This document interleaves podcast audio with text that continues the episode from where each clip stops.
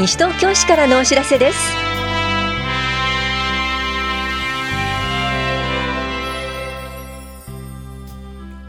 今日は花バス第2ルート宝屋郵便局停留所の名称変更。手話通訳者配置などについてお知らせします。インタビュールームお話は西東京市高齢者支援課の徳丸剛さん。テーマはフレイルチェックを受けてみようです。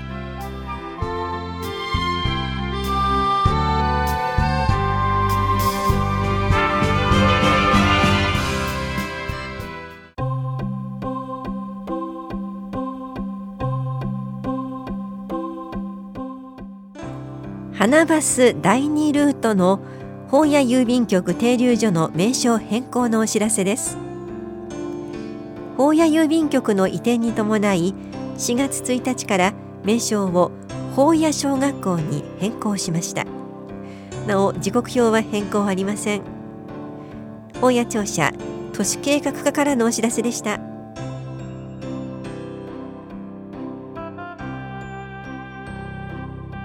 障害福祉課窓口に手話通訳者を配置します。両庁舎での手続き相談などで必要な場合に手話通訳をご利用ください。今月と来月の配置日は4月3日と5月8日の水曜日が法屋庁舎4月19日と5月17日が棚木庁舎でいずれも午後1時から5時までです。配置日以外にも手話通訳者などの派遣を行っています。詳しくは本屋庁舎障害福祉課までお問い合わせください。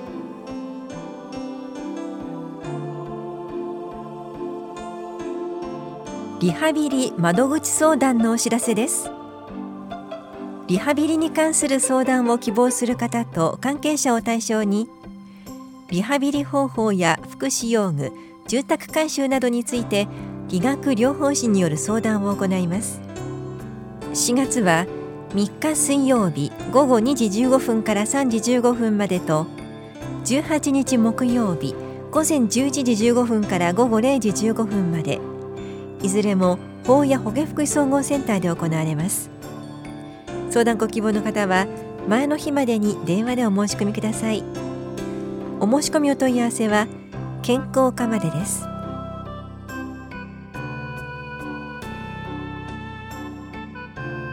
言葉の発達発音などに心配のある子どもの言語訓練相談のお知らせです。5歳から12歳ぐらいのお子さんを対象に言語訓練士による相談を行います。4月10日水曜日午後1時半から5時まで法屋庁舎4階教育支援課で行われます。1人15分程度です。相談ご希望の方は5日までに電話でお申し込みください。お申し込みお問い合わせは教育支援課までです。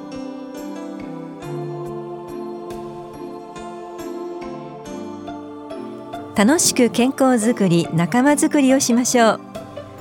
福祉会館老人福祉センター各種教室のお知らせです。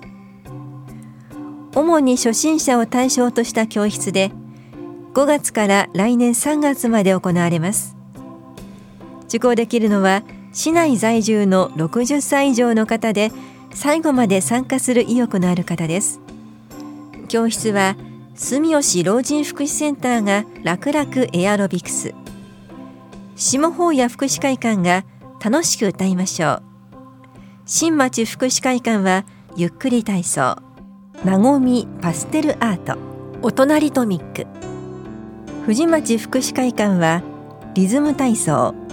音の楽しさ広げよう。初心者書道教室とふれあいクッキング。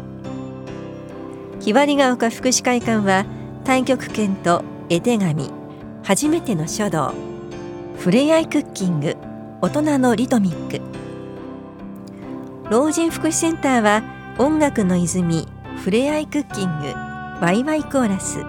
パステルアート。初心者健康麻雀です。実施日時や開始日については4月1日号の広報西東京などでご確認ください。定員は教室により異なります。定員を超えた場合は初めての方などを優先し後抽選を行います。費用は教材費などです。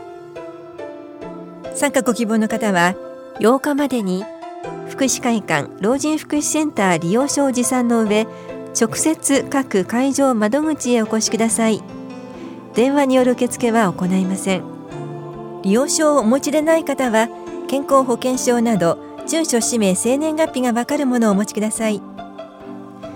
お問い合わせは西東京市社会福祉協議会までどうぞ。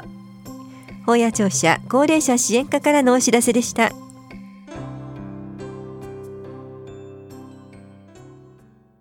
インタビュールーム。お話は西東京市高齢者支援課徳丸剛さん。テーマはフレイルチェックを受けてみよう。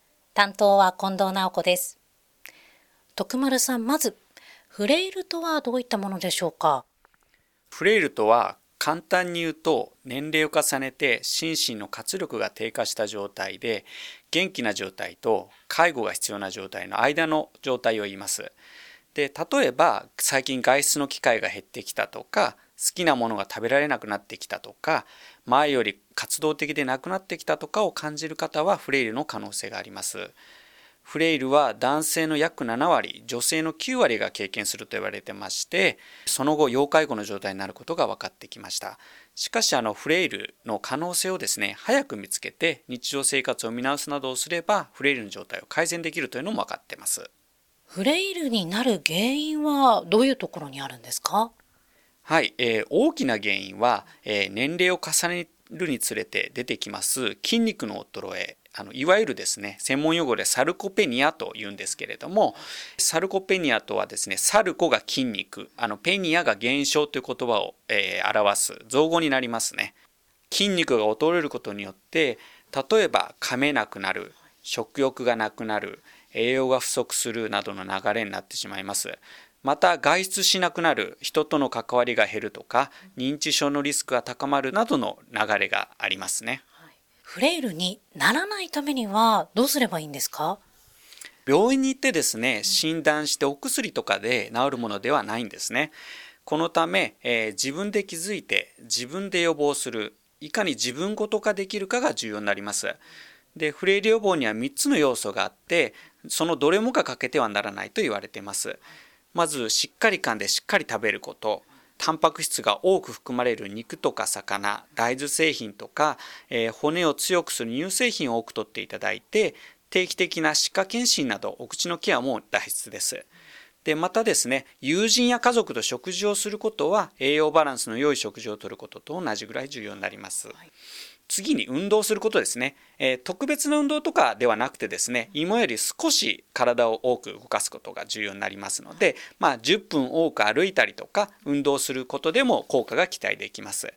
で一番重要なのが社会参加をすることなんですね。これまでの研究で社会とのつながりを失うことが最初のフレイルのきっかけになることが分かってきてます。栄養や運動に気をつけていても社会とのつながりを持てないことが、え心身のさまざまな部分が弱っていくことになります。まずは地域のサークル活動やボランティア団体とかに参加してみてはいかがでしょうか。何歳くらいから意識すればいいんですか？おおむね75歳前後と言われております。ただ個人差が大きいので人によっては60代からの場合もありますし80になっても元気な方もいらっしゃいます。このためより早く気づいて自ら対策を取ればより元気な状態に戻れる可能性が高くなりますので早めに気づくためにより早く意識していただければと思います。さて今回のテーマにもありますフレイルチェック。ズバリどんなものでしょうか？えー、フレイルかどうかを確認する一つの方法に今年度から市が実施しているフレイルチェックというプログラムになります。でこのプログラムでは自分の今のフレイルの状態を機械による測定や質問票で詳しくチェックできます。実際にフレイルチェックを受けられた方で毎回数値が改善している方もいらっしゃいます。測定はあの自分のふくらはぎを自分の両手の人差し指と親指で囲む指輪化テストというものを始まりに下の動きを測定する滑舌の測定あったりあと手足の筋肉量を測定するなど詳しく計測します。また昨年と比べて外出の回数が減っていますか？などの質問にチェックしていって合計点で元気度を測定するものもあります。西東京市では都内で初めてこのフレイルチェックを導入して厚生労働大臣とか都知事が視察に訪れるなど全国でも注目されています。フレイルチェックを受けることでこれまで気づいていなかったちょっとした自分の変化にも気づくことができより早く対策を取ることができます。またこのフレイルチェックは1回受けて終わりのプログラムではありません。半年から1年ごとに受けていただいて自分の状態がどう変化しているのか、えー、定期的にチェックすることが重要ですので皆さんも定期的に受講していただきます。それでは今年度の取り組みについても教えてください。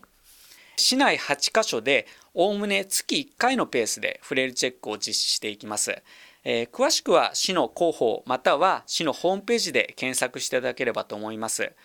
また会場ごとにですね対象の地域が決まっていますので申し込みについては申し込み順となってます。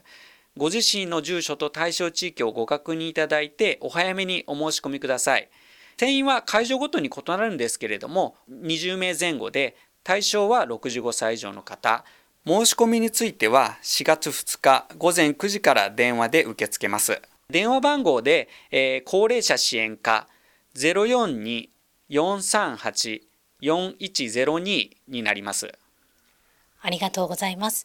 徳丸さん、最後にお聞きの皆さんへ一言お願いします。今回お知らせしたフレイルチェックは市民の皆さんが今後より長く健康に暮らすために自分のどこが弱っているのか早めに気づいてかつ知っておくべきことが勉強できるプログラムになってます今元気な方も最近ちょっと健康が気になる方もお越しいただきたいと思いますのでお待ちしておりますインタビュールーム、テーマは、フレイルチェックを受けてみよう。お話は、西東京市高齢者支援課、徳丸剛さんでした。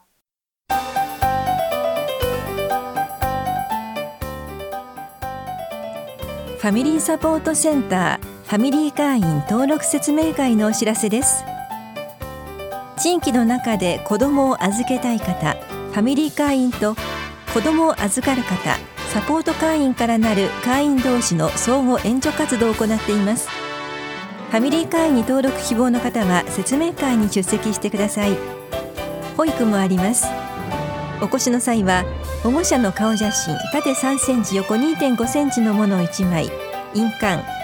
82円切手をお持ちください。次回は4月13日土曜日。午前10時から正午まで田無総合福祉センターで行われます。受講ご希望の方は12日までに電話でお申し込みください。お申し込みお問い合わせはファミリーサポートセンター事務局までです。子ども家庭支援センターからのお知らせでした。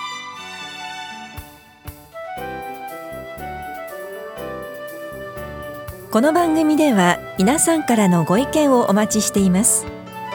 FM 西東京西東京市からのお知らせ係までお寄せください。